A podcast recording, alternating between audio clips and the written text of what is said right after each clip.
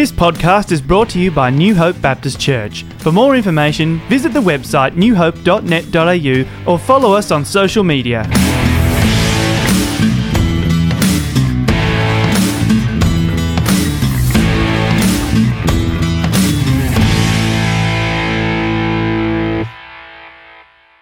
There's certain moments of life that come where it can be really unsettling when we don't know what it is that we should do next. We're not sure whether we should go left or right. What's right or wrong seems confusing and grey. We weren't trained for this moment.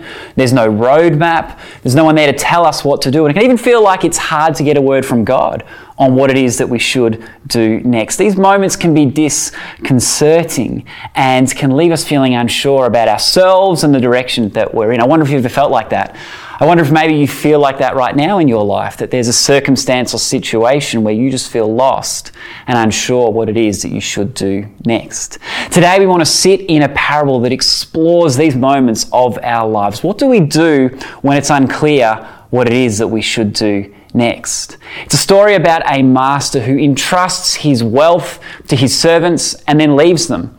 Doesn't provide any instruction or guidance on what they should do while he's gone. He simply goes and then returns sometime later to see how it is they have used his wealth in his absence. It's a parable that explores these challenging moments of our lives when it's not clear what's right and wrong or what we should do next. Let's read this parable together and open our hearts to what it is that God may want to say to us today. Today's reading is from Matthew chapter 25, verses 14 to 30. The parable of the talents. Again, it will be like a man going on a journey, who called his servants and entrusted his property to them. To one he gave 5 talents of money, to another 2 talents, and to another 1 talent, each according to his ability. Then he went on his journey. The man who had received the 5 talents went at once and put his money to work and gained 5 more. So also the one with the 2 talents gained 2 more. But the man who had received the 1 talent went off, dug a hole in the ground and hid his master's money. After a long time, the master of those servants returned and settled accounts with them. The man who had received the 5 talents brought the other 5. "Master," he said, "you entrusted me with 5 talents. See, I have gained 5 more. His master replied, "Well done, good and faithful servant. You have been faithful with a few things. I will put you in charge of many things. Come and share your master's happiness." The man with the 2 talents also came.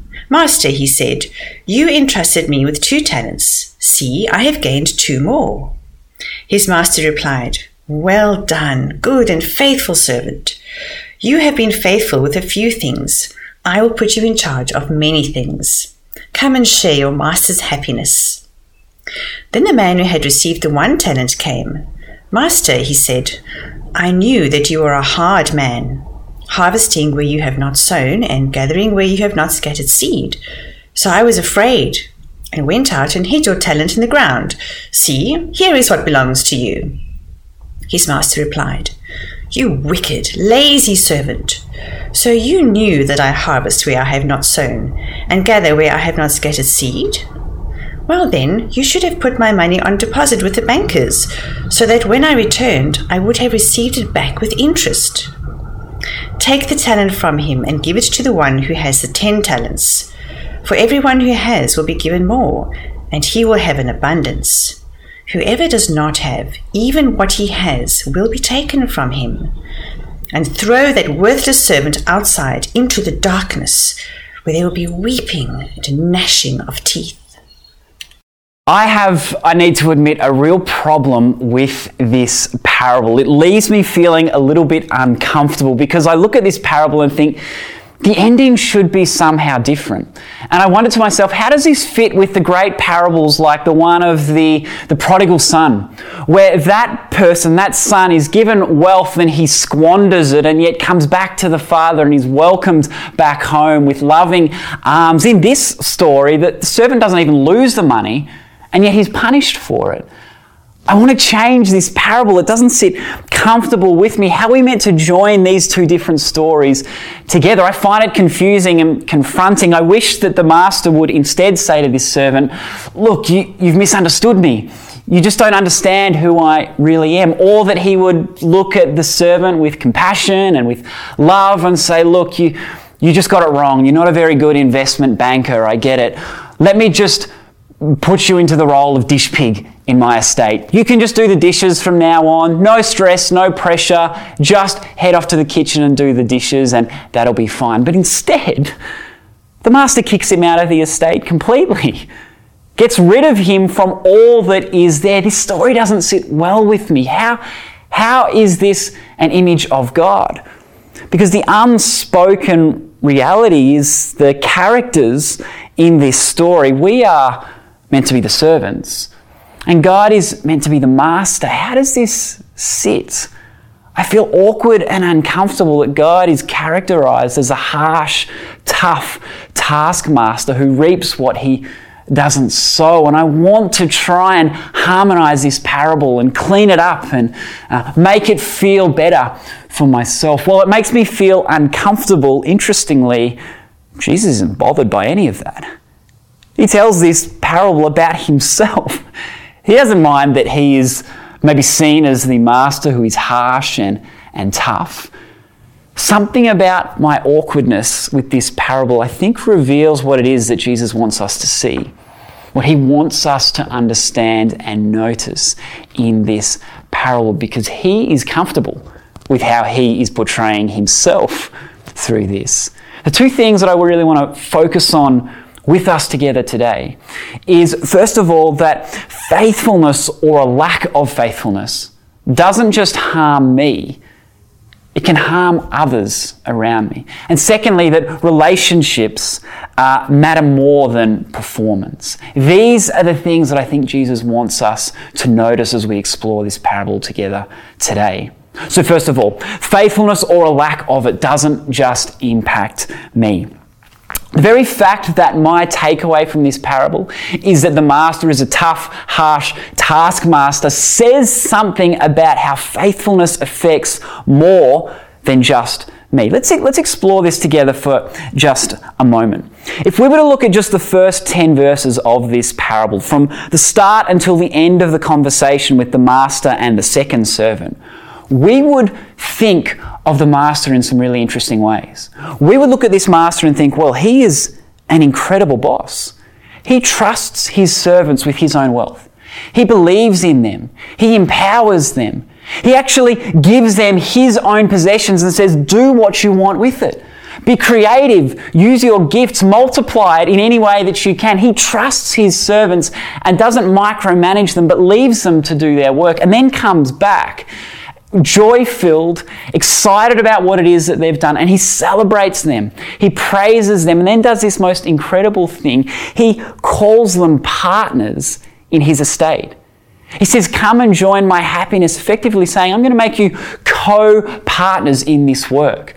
You are co-heirs in my estate. They are promoted from servant into partnership because of what they do. If we were to just look at these couple of verses, we would characterize this master as the best boss you could ever have. He's the kind of guy that you want to work for. He's the sort of guy that you'd want to give your life to. He would believe in you and trust you and work with you. This is the kind of boss you want to work for. And we would say, yeah, this is the image of God.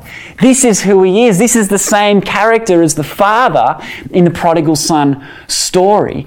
It's only once the unfaithful servant introduces the character idea of a harsh, tough taskmaster do things start to change.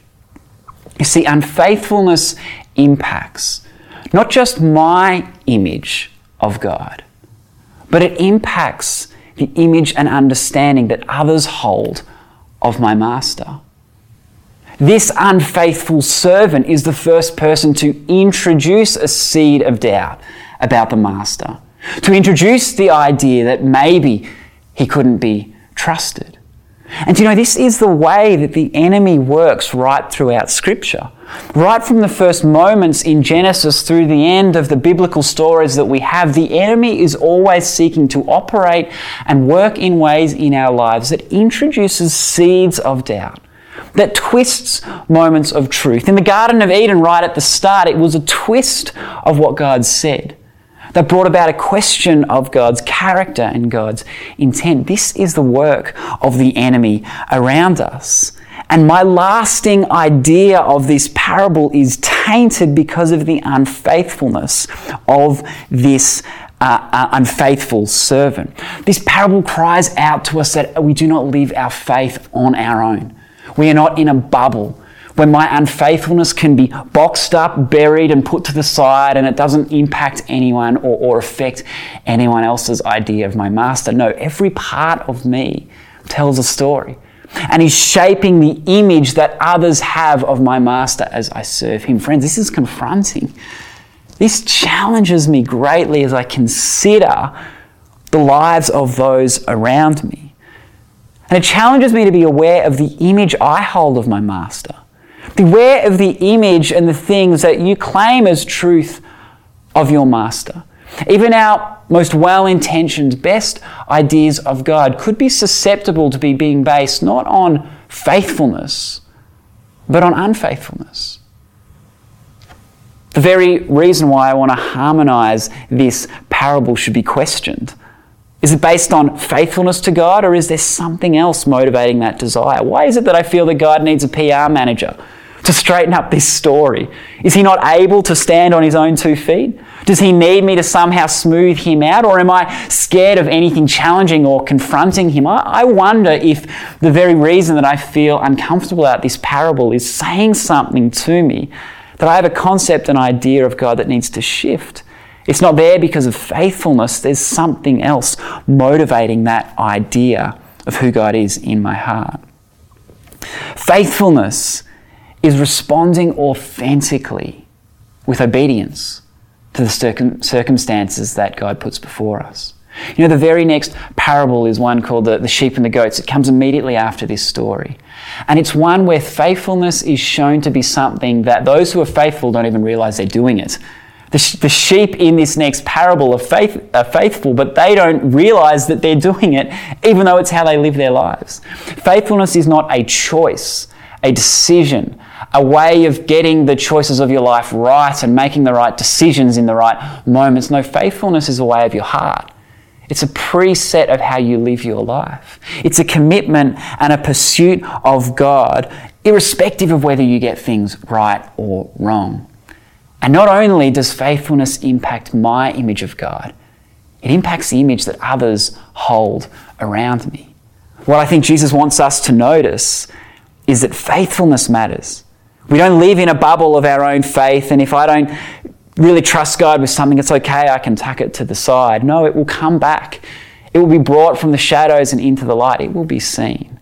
And secondly, the thing I think Jesus wants us to notice is that relationships matter. Relationships matter even more than performance. You see, what I find interesting about this parable is that the unfaithful servant feels the need to justify himself.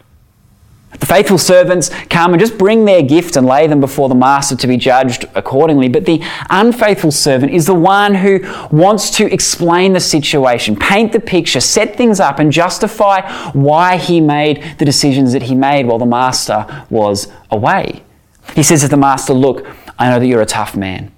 You're a tough taskmaster. You're harsh, and that you even reap what you don't sow. And so I was afraid," he says. "I was motivated by fear. And so I buried what you gave me in the ground so that I would not lose it. Fear drove my decisions." And as I listen to that, I think, gosh, that's a shame that you would have that relationship with your master. But, you know, I get it. But the master is more clever than me. He notices some subtlety that I miss as I read this story. And the master calls out the thinly veiled deceit of the unfaithful servant, the swift one that he's trying to pull over the master in this moment. You see, the master responds and effectively says, so, it's about my character, is it? You say that I am a tough man, a harsh taskmaster. And you say that because of me, you're afraid. Is that true? If you were really afraid and you knew that I reaped what I don't sow, then you would know that I expect to reap at least interest off the investment that I made in you. But that's not how you responded, is it, servant? No, you buried it in the ground. You're not operating on fear. There's something else going on here. Let's just pause for a second. Let's just back up and look at, well, what's actually happened in this scenario up until now. The master has been gone for months, and the servant presumably has stayed on the estate and continued in his way of life as usual. He's buried what he's been given, but he's continued to receive a wage through this time, continued to receive shelter and food and safety, protection, community with the other servants. We assume that the Netflix subscription never ran out, so he had all that he needed throughout every day of his life. And then the master returns to see what's happened. This servant has continued to live profiting off the faithfulness of his other servants, profiting off the master's wealth and not doing anything himself to return the favor. He's thought to himself, what do I need to do to keep on this gravy train? What is the minimum I need to do to ensure I keep receiving the blessings that this master has for me? And he has reconciled that the easiest way to not lose out here is to bury the money so that at least he can give it back. Haven't gained anything, haven't lost. Sorry, I'm not very good. Just keep me in here and I'll do some meaningless jobs. This is the kind of mindset that the servant has towards his master. And this is the issue. It's not an issue of performance. It's not an issue of fear. It's an issue of selfishness. The servant is not about the master. The servant is about himself. His deceit is to try and hide this. And the master cannot reconcile this broken relationship. There is no mutual love between these two. The servant has shown that he doesn't know the master at all. It was never about performance. It was never about what he could return for the master. It was only ever about relationship. If it was about performance, the other two would have been rewarded according to their performance. They achieved different things, but they got the same reward. It was always about the intention of their heart. And now that the truth has been brought into the light, the master has been burnt, there is no reconciliation. The master can't restore this servant because there is no intent on the servant's half to live in relationship, to have a right living together. And this fractured, broken relationship is what stings in this story. And it is like the big red waving flag of this parable calling out to us as the church, saying, church, do not go here. Do not make this mistake. Do not find yourself inadvertently becoming the unfaithful servant. It's not about performance. It's about a faithful seeking of relationship with the master. It's about seeking him when you know what to do and when you don't. It's never been about performance. It's never been about getting it right. It's always been about a faithful pursuit of the master. So friends, let me ask you, why are you here? Why do you follow Jesus? It's a question worth asking. Why do you follow Jesus? Is it that he died and rose again to forgive your sins and offer you a fresh start? That's good. Is it that he offers to bring us life and life to the full, life in abundance, a fullness expression of the life that he always intended us to have? That's awesome. Or is it that he's a healing God that can set you free and change you and transform you and heal you from your brokenness? That is something worth following. But you see, the problem is each of these are one way, aren't they? They should form a part of why we follow Jesus, but on their own, they don't tell the whole story. They're not all of what Jesus intended for us in this relationship that he calls us towards. In John 15:15, Jesus speaks in a way that mirrors this parable in an incredible way. Jesus says to his disciples and to us that I no longer call you servants, but I now call you friends. Just as the master said to the first two faithful servants, come and join in my happiness, you are co-partners with me in my estate. Jesus says to his disciples and to you, I don't call you servant, I call you friend. Jesus is after a mutual relationship where we are driven not by what he can give us, but by a pursuit and a love and a seeking to know him and walk in step with him. It doesn't matter if we know what is right or wrong, what is up or down, left or right, forwards or backwards. It doesn't matter about your performance and whether you're getting it right. It matters about whether you are living a faithful pursuit of your master. And God calls us, Jesus calls us to not get caught up in the blessings he can offer. They are great and they will strengthen and build this bond, but to get our priorities in order, to know that we seek him. It's a faithful pursuit of him that he calls us to. Relationship matters more than performance. And a faithfulness, or a lack of, will impact not only your relationship with him, but the relationships and the image that others hold of him. Friends, may we be a people who don't make the error of the unfaithful servant.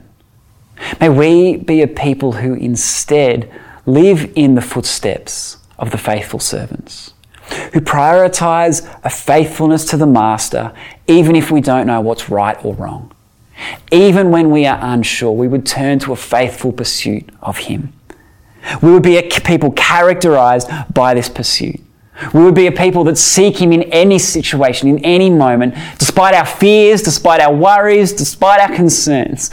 We would seek him first, carefully examining the images that we hold of him, filtering out parts of us that are based on an unfaithful pursuit of him, and courageously living a life of risk-taking pursuit of him, so that he would be glorified, so that his kingdom would be expanded, and so that he would be known. Friends, this parable waves a flag to us that it's all about relationships and that our faithfulness to him matters.